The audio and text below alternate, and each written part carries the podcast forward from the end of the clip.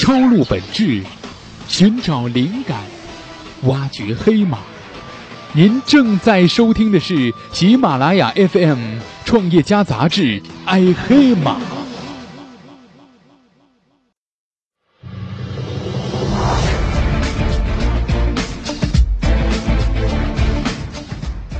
各行各业争相进入互联网 O2O 时代。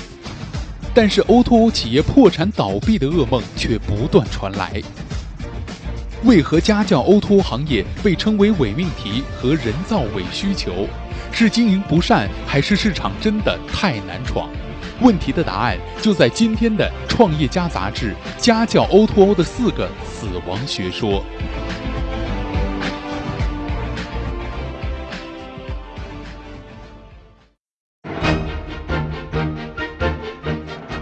权威杂志用心播报，大家好，我是映月，欢迎收听由喜马拉雅 FM 和创业家杂志联合出品的节目《爱黑马》。那今天的这期节目，我们将带领大家一起来关注的是来自于创业家杂志木楠楠的文章《寒冬已至，隶属家教 O2O 的四种死亡学说》。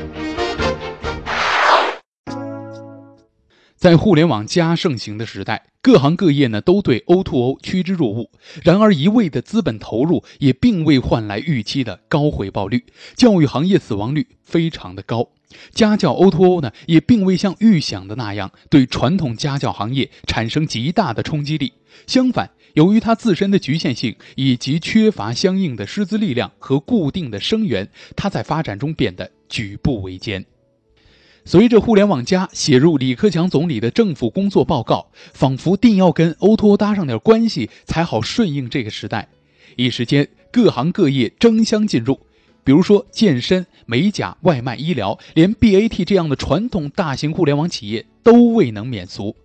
资本市场对 Oto 简直是趋之若鹜，但是一味的资本投入也并未换来预期的高回报率。相反，Oto 企业倒闭的这个噩梦却不断传来。倒闭的领域不缺乏医疗、旅游以及餐饮行业，教育行业呢也未能幸免。行业中死亡率颇高的当属家教领域，百分之九十五的家教 O T O 企业两年左右就会夭折，或者是根本就长不大。那家教 O T O 行业的寒冬真的来临了吗？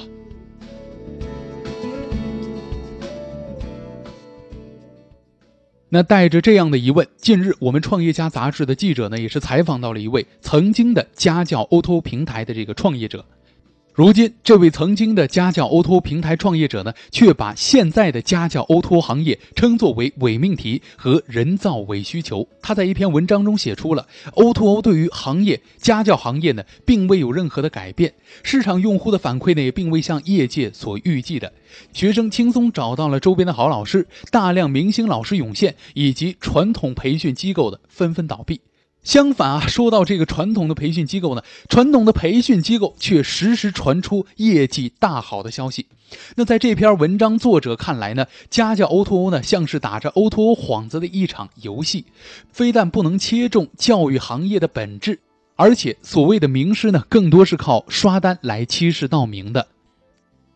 的确。教育产业呢具有个性化的特点，曾经呢是非标准化的服务，而要想把平台的服务标准化啊做好了，那核心呢就在于能否聚集一定的优秀师资。但是真正的好老师是稀缺资源呢，除了我们好的一些公办学校以外呢，目前都聚集在传统的教育机构。那 O2O 惯用的这些烧钱方式呢，是真的难以拉拢到好老师的，因此。各路家教 Oto 平台呢，都面临着找不到真正好老师的难题，更难以触及到教学的本质问题，因此呢，也就不能获得家长和学生的青睐，处境呢，自然变得非常的困难。也难怪，曾经的家教 Oto 平台的创办者呢，一旦认清了家教 Oto 平台的本质，便着急的撇清了与家教 Oto 的关系，并且避之唯恐不及了。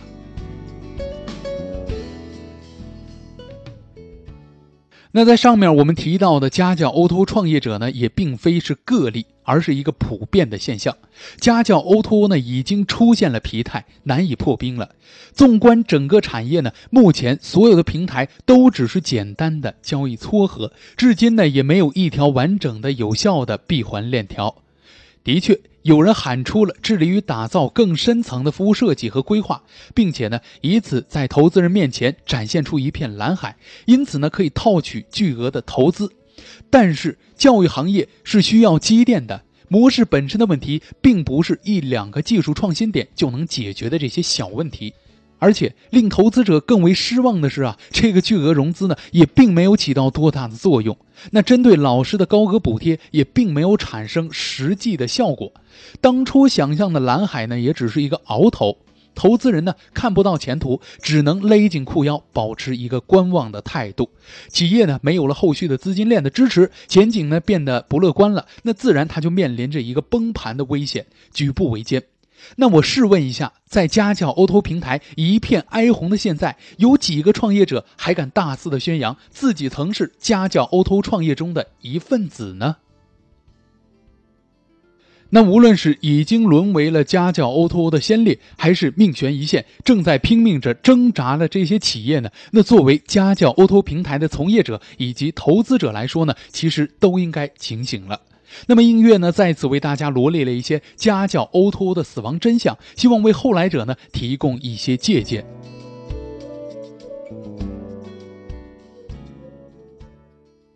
死法一：融资跟不上，没有足够的现金流，弹尽粮绝而死。那么就像 Uber 进入中国市场的十亿融资一样，家教 O2O 呢也是赖以资本而存活的。据请他教 CEO 陈远和估算呢，家教 O2O 的企业平均每月至少要烧掉上千万元。跟谁学 CEO 陈向东也提出了，技术研发呢是家教 O2O 相对重头的一类成本支出。假设我们组建五百人的这个技术团队，人力成本加上地面推广队伍，一年的成本就要过亿了。此外呢，尚德负责人还算了一笔账，从前端的互联网化到后端服务的这个互联网化呢，整个组织结构以及 IT 系统的建设呢，都需要几千万元的持续性成本的投入。那这一笔一笔的巨额数目，对于市场规模较小、受众较少的平台来讲呢，根本是无法承担的，因此就需要持续性的融资。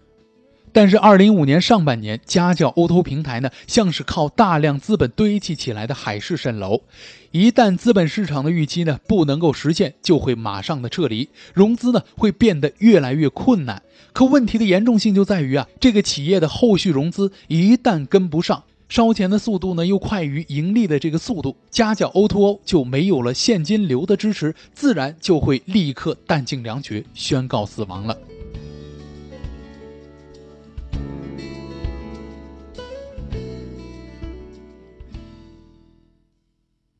死法二：缺用户、少服务，死水淤滞而死。那据一位离开了某家教 O2O 平台的这个老师透露啊，平台呢严重缺乏老师和学生用户，需要大量的烧钱圈老师，然后再圈学生。然而，即使圈来了这些用户呢，平台又保证不了用户的利益，增加了用户的粘性。单一的模式形态呢，决定它的用户只能是有相应需求的一小部分人群。然而，用户规模呢会直接影响到平台的交易量。那从服务方面来讲呢，平台严重缺乏系统化的教师培养以及学生学习效果的监控。那么，即便平台有再多的补贴，那家长呢也不会用孩子的这个学习成绩来换取那点补贴。因此啊，缺少用户、缺少服务、瘀滞没活力，那必然成为家教 O2O 死亡的一大因素。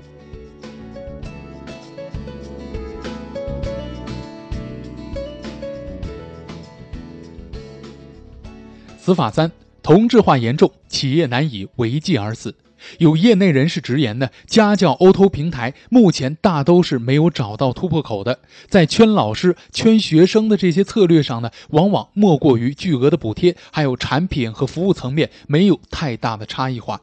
同质化竞争非常的严重。因此啊，在补贴这个短板，各个平台呢纷纷打出了各自的招牌。所谓的名师或者 LBS 或者价格优惠，但是这些呢，并非是家长和学生真正的痛点，仍然难以得到家长和学生的青睐。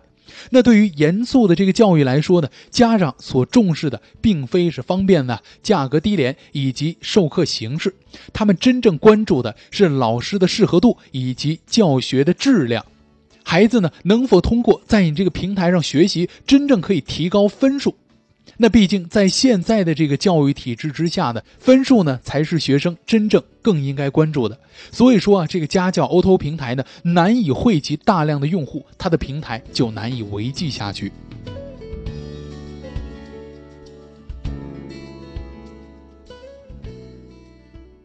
死法四：传统机构挤占市场，平台走投无路。自从互联网进入了教育时代，颠覆这个词儿呢就一直是频频的出现了。但是传统教育机构的地位呢仍然未能被撼动，反而啊这个家教 O2O 平台呢一直是饱受诟病的。虽然这个互联网技术发展呢可以促使个性意识的觉醒，但是教育机构课程的研发以及内容组织和团队协作这些方面的优势呢，的确不是个体教师所能替代的。因此啊，这个传统培训机构的老师呢，可以专心致力于教学，但是家教 O to 平台上的老师呢，还需要为生源操心，为了招到更多的学生呢，还要费心的去经营。因此啊，这个曾经为高额的这个补贴而来的这些家教 O to 平台上的优秀教师，回流到传统机构的比率呢，就越来越高了。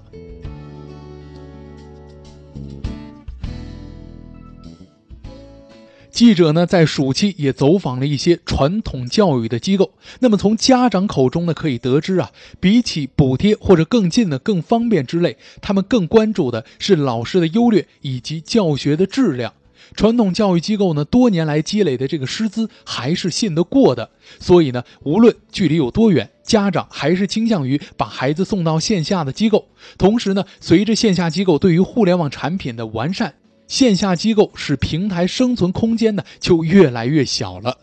总之啊，根据家教 O2O 这个现状的剖析呢，可以得出家教 O2O 死亡存在着共性和必然性。那么映月啊，希望后来者呢能够深度的重视教育的本质，用心呢为用户创造核心的价值，绕开创业的风险，不炒作，不模仿，寻找出一条真正适合自己发展的创业赛道。